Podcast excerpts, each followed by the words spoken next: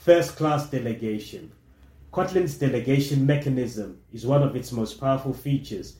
It allows you to create a delegation relationship between two objects, whereby one object, the delegate, handles certain aspects of the other object's behavior, the delegating object. This is a powerful technique that can be used to achieve a great deal of flexibility and extensibility in your code. In Kotlin, delegation is implemented using a delegation pattern.